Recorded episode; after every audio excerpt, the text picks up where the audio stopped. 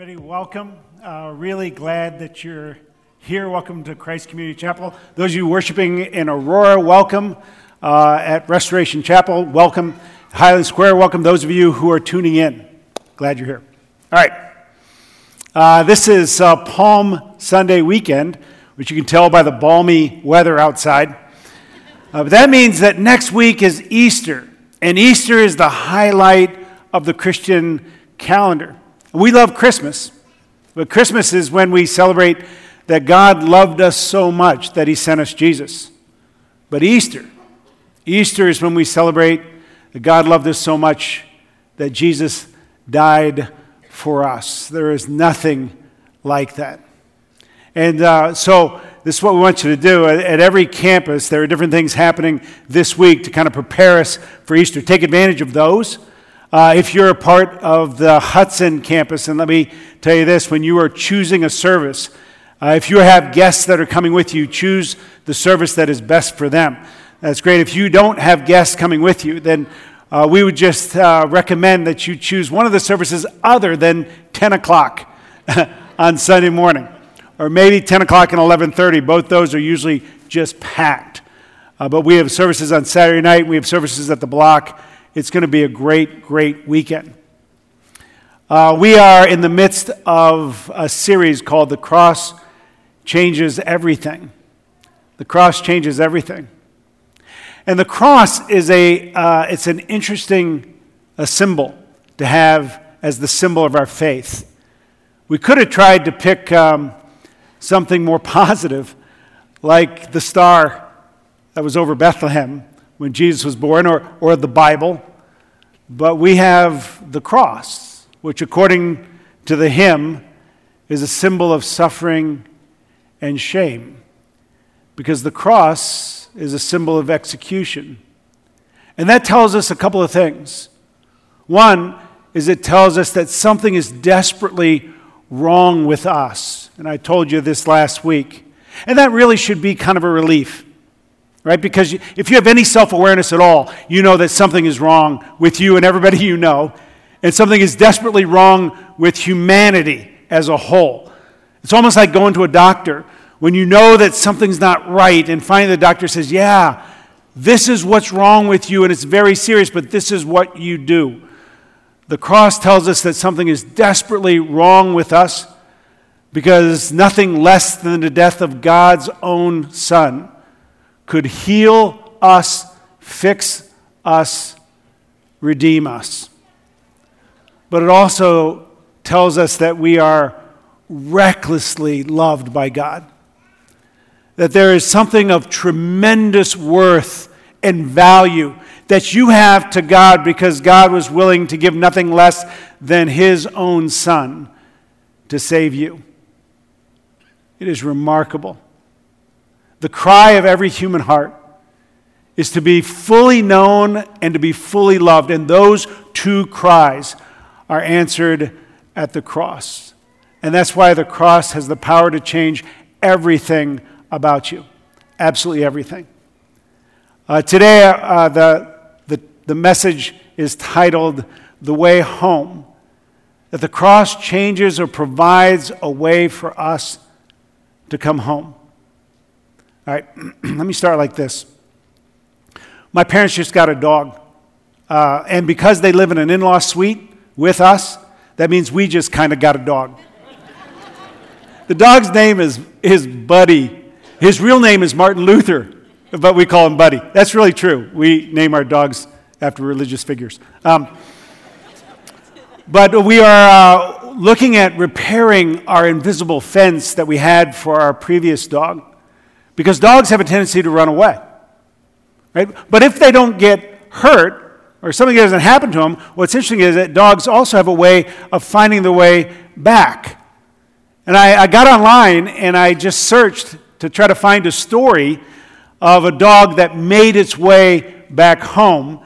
And I found a story about a dog called uh, Bobby the Wonder Dog. And it's a story back from 1925.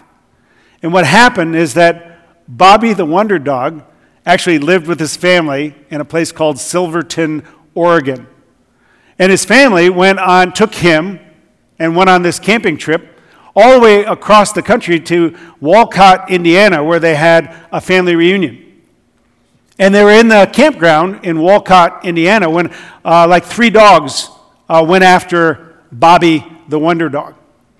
And it ch- they chased him away, and they couldn't find him. And so they called, they tried to find him, tried to find him, tried to find him, couldn't find him. And then they had to leave. So, heartbroken, they made their way back to Silverton, Oregon. Six months later, Bobby the Wonder Dog staggers into their yard. He had made, he had made a 3,000 mile trek across the continental divide at the worst possible time of the year. And they think that he made it by going from campground to campground the same way they went out to Indiana. It said in the article that uh, when he died, they buried him with full honors. I don't know what that means with the dog, right? But they said too that Rin Tin Tin, the German Shepherd movie star, actually laid a wreath at his tomb. You made it as a dog if Rin Tin Tin puts a wreath on your tomb. I tell you all that uh, because every human being, including you and including me, in some way, we've been trying to make our way back home all our lives. All our lives. And this is why. Genesis 3 tells the story of what happened when Adam and Eve rebelled against God. And when they rebelled against God, God could have done anything as a consequence. Anything. But one of the consequences was that they had to leave the Garden of Eden. And the Garden of Eden was the only home they had ever known. God didn't destroy the Garden of Eden, they just had to leave. And we've been trying to find our way back ever since. And the cross provides our way back home. So if you have your Bibles, turn to Romans chapter 8. Romans chapter, I'm, I'm going to read the first four verses of that chapter and then verses 15 through 17. This is what it says There is therefore now no condemnation for those who are in Christ Jesus.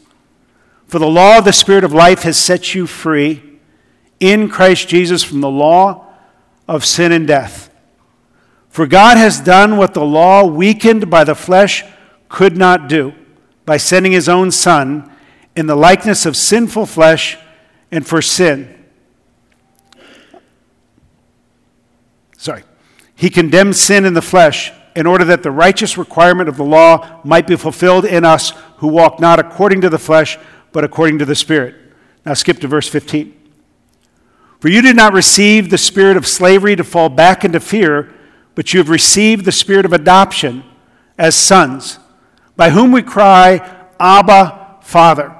The Spirit Himself bears witness with our spirit that we are children of God, and if children, then heirs, heirs of God, and fellow heirs with Christ, provided we suffer with Him, in order that we may also be glorified with Him.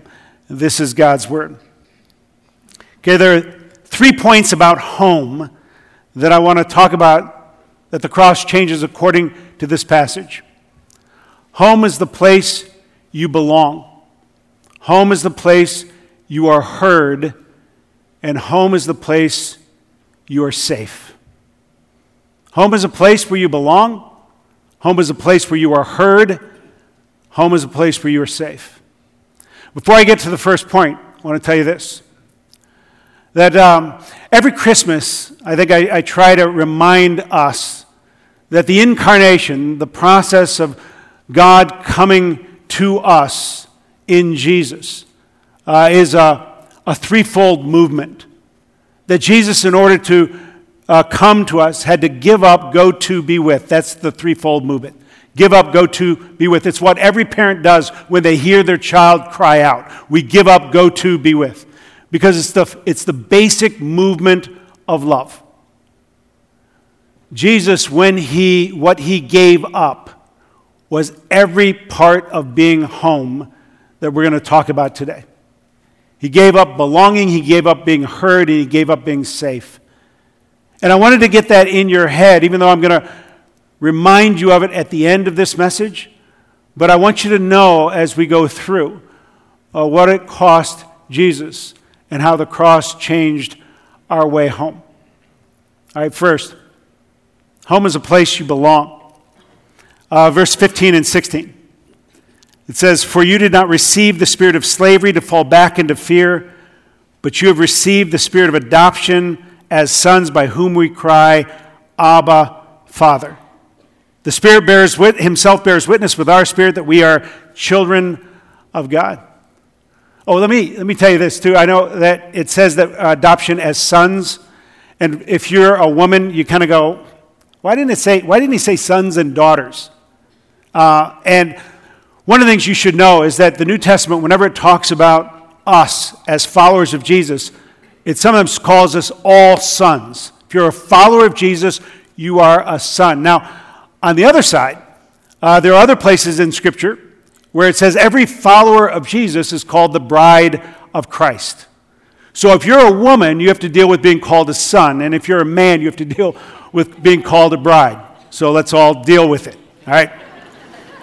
But what this says is that we are adopted. We are adopted. We belong because we are children of God.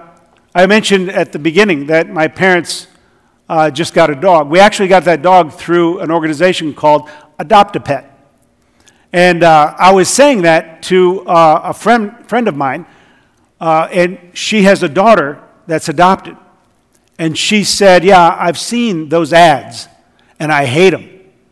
She said, I, I, saw, I was watching one, and I called my daughter in, and I said, Listen, I want you to know this is not what adoption is. Get, those people can take that dog back. You belong to us. We belong to you. There are no takebacks. Baby, there are no takebacks. Right? She said it with such ferocity. It made me smile. It made me feel safe for her daughter, if that makes sense. When you are adopted, when you are a child of somebody, you belong to them. You ever um, spent the night at somebody's house and uh, they've said to you, listen, you just treat our house like it's your house, right? You just make yourself at home. Mi casa, su casa, right? And it never works. I mean, it doesn't matter what home you're at, you cannot treat it like your own home. If, let's say, you wake up early in the morning and, and nobody's up and you're trying to find the coffee, and so you're making coffee, and then you open drawers and you find like a maybe a bag of cookies that haven't been opened, and you open them up, and take one out and you have one in your mouth. Not that this ever happened to me, right? But the owner comes into the kitchen and you're kind of like, uh, you, you know how that feels. Right? You're not at home. So to be home is a place where you belong, where you really belong. I, I, I read a book not too long ago about um, foster care and adoption. It's called Three Little Words. And it's one of the reasons why I want our church to get more involved in both those things, both foster care and adoption. The first half of the book was about this little girl just bouncing from foster home to foster home. Some of them terrible. It was an awful first half of the book. The second half of the book was all about a family that was adopting her. And it took them a couple of years to convince her that she belonged, that she had a home. In uh, Luke chapter 15, Jesus is trying to describe to people what God the Father is like. And to try to describe to them what God the Father is like, he used the story. We call that story the story of the prodigal son. Right? And the story that we just talked about this in my community group. But the story of the prodigal son is that this young man left his home and he went someplace far away and he spent all of his money, ended up destitute, and he started to make his way back. And he didn't even know if he still had a home. He didn't know if he would belong because that was up to the Father. It wasn't up to him. But Jesus said the Father saw him when he was still a long way away. And the Father ran to him, wrapped his arms around him, and he said, Your room is just like you left it. Your clothes are here. You are my son, and I am your dad. Welcome home because this is your home. It's a great, great story. because home is a place you belong, and we all have been longing for that our whole lives. The second point is that home is a place where you are heard, where you are heard. Uh, verse 15 it says, For you did not receive the spirit of slavery to fall back into fear, but you have received the spirit of adoption as sons by whom we cry, Abba, Father. The closest English word to Abba is dad or daddy. There is no word that impacts me quite like the word daddy. If one of my daughters texts me and says, Daddy, will you call me? I will drop everything and I will call. Doesn't matter. It doesn't matter what they want to talk about. It doesn't matter if they want to ask me a question. It doesn't matter if they just want to hear my voice. It doesn't matter if they want to be reminded that they are loved. It doesn't matter if they are sad or angry. I will call them when they call me daddy because they have complete access to me. And they have access to me because they have my heart. Right? Uh, on Thursdays, I, uh, every morning throughout a week, if I'm preaching, I'm working on my sermon. But on Thursdays, it's particularly important because Thursdays is when I really write it all out and try to figure it all out. And so everybody on staff knows that. And I get in early on Thursdays. I get in like at 7 o'clock. And from 7 to 10, my door is closed. No one bothers me. No one. And my assistant, Kathy Grubbs, is the gatekeeper. And she keeps, if somebody tries to come in, she stops them, except for one person. And that's my daughter, Rachel. And if she is here on Thursdays for Bible study, she doesn't even slow up as she walks by Kathy. And Kathy just goes, Go on, right? And so she comes in. Why? She's different.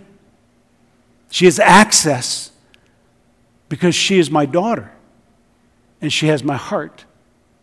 There's something about crying out, Abba, Father. You know what? I, I love that iconic picture of John F. Kennedy uh, that I'm going to show up here, where his son John is playing under his desk. This is the Oval Office, most powerful man in the world at the time, and there's a toddler in his office. Why?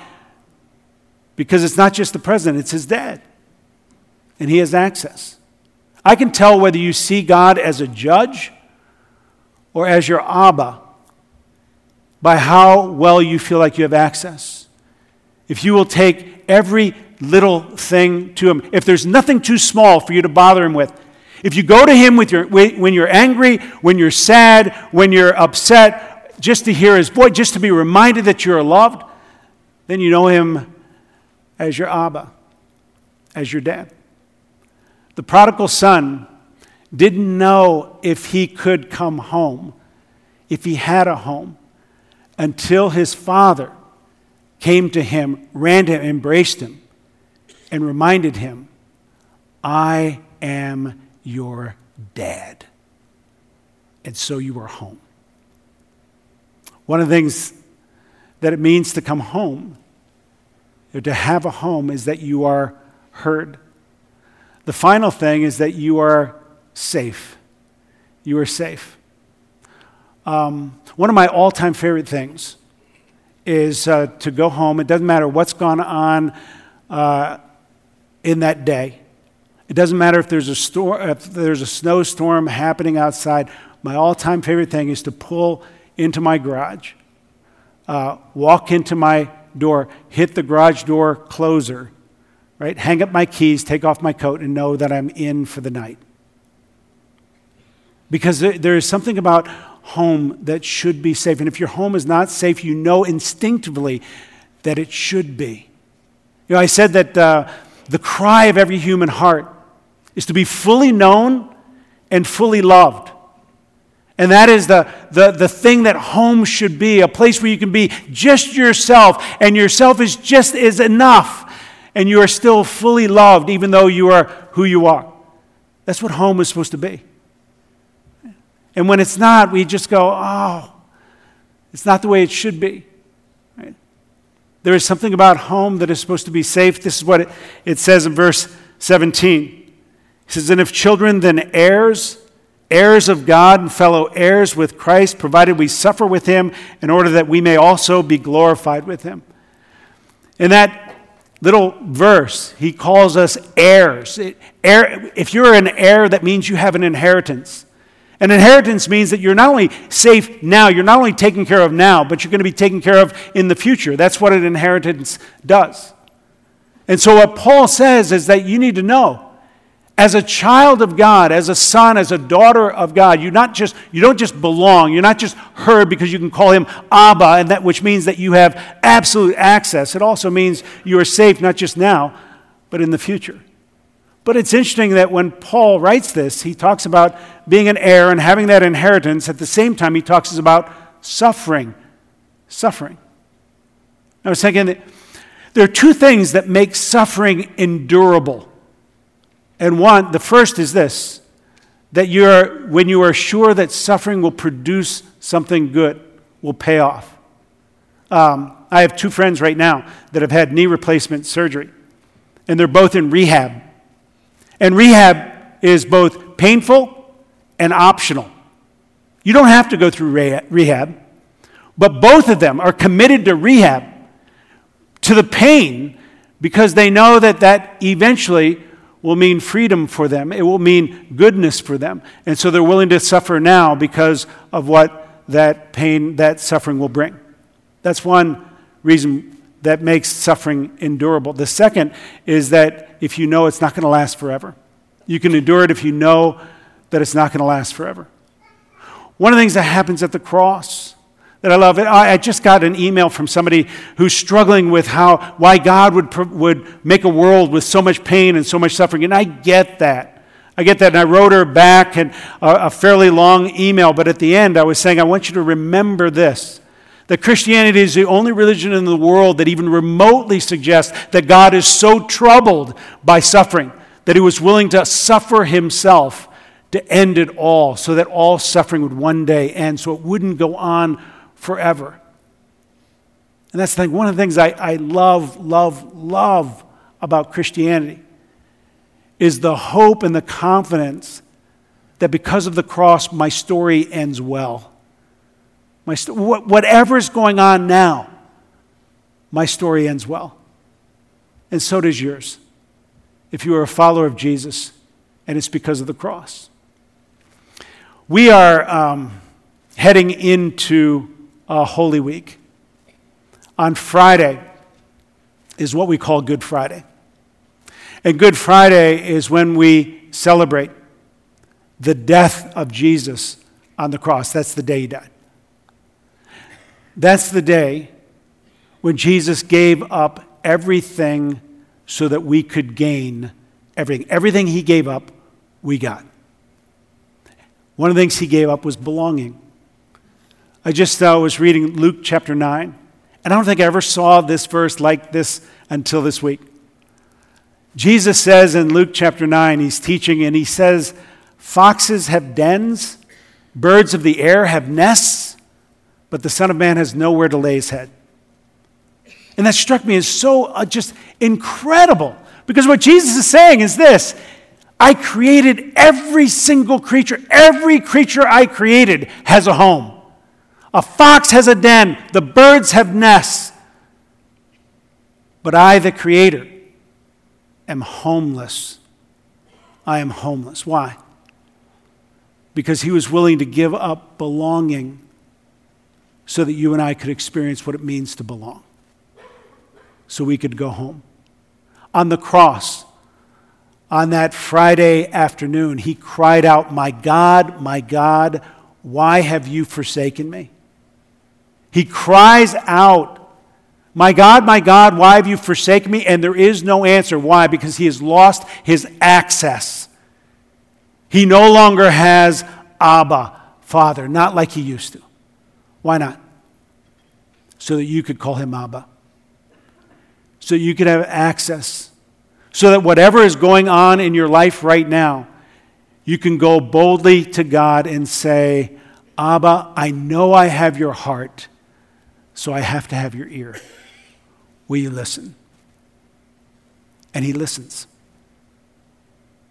And then Jesus on the cross gave up all that it meant to be safe and secure as he died on the cross and then was buried in a borrowed grave. And he did all that, right? He gave all that it meant to have a home so that you could experience what it means to finally make your way home. The cross of Jesus Christ changes every single thing.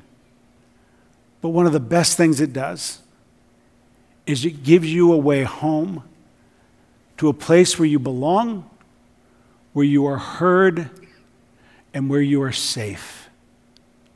Transformed. 2018. Let's pray. Lord Jesus, we uh, come to you. And there is something about every single one of us that, uh, that longs to have a home. A home where we are fully known and fully loved. A home where we belong. A home where we can cry out, Abba, where we have access to the one who loves us. A home where we are safe. Lord, uh, you went to the cross and you gave up all of that so that we might one day be able to come home. Thanks for your grace. Thanks for your sacrifice on our behalf. And thanks for the home that you have made for us. We pray this in your blessed name. Amen.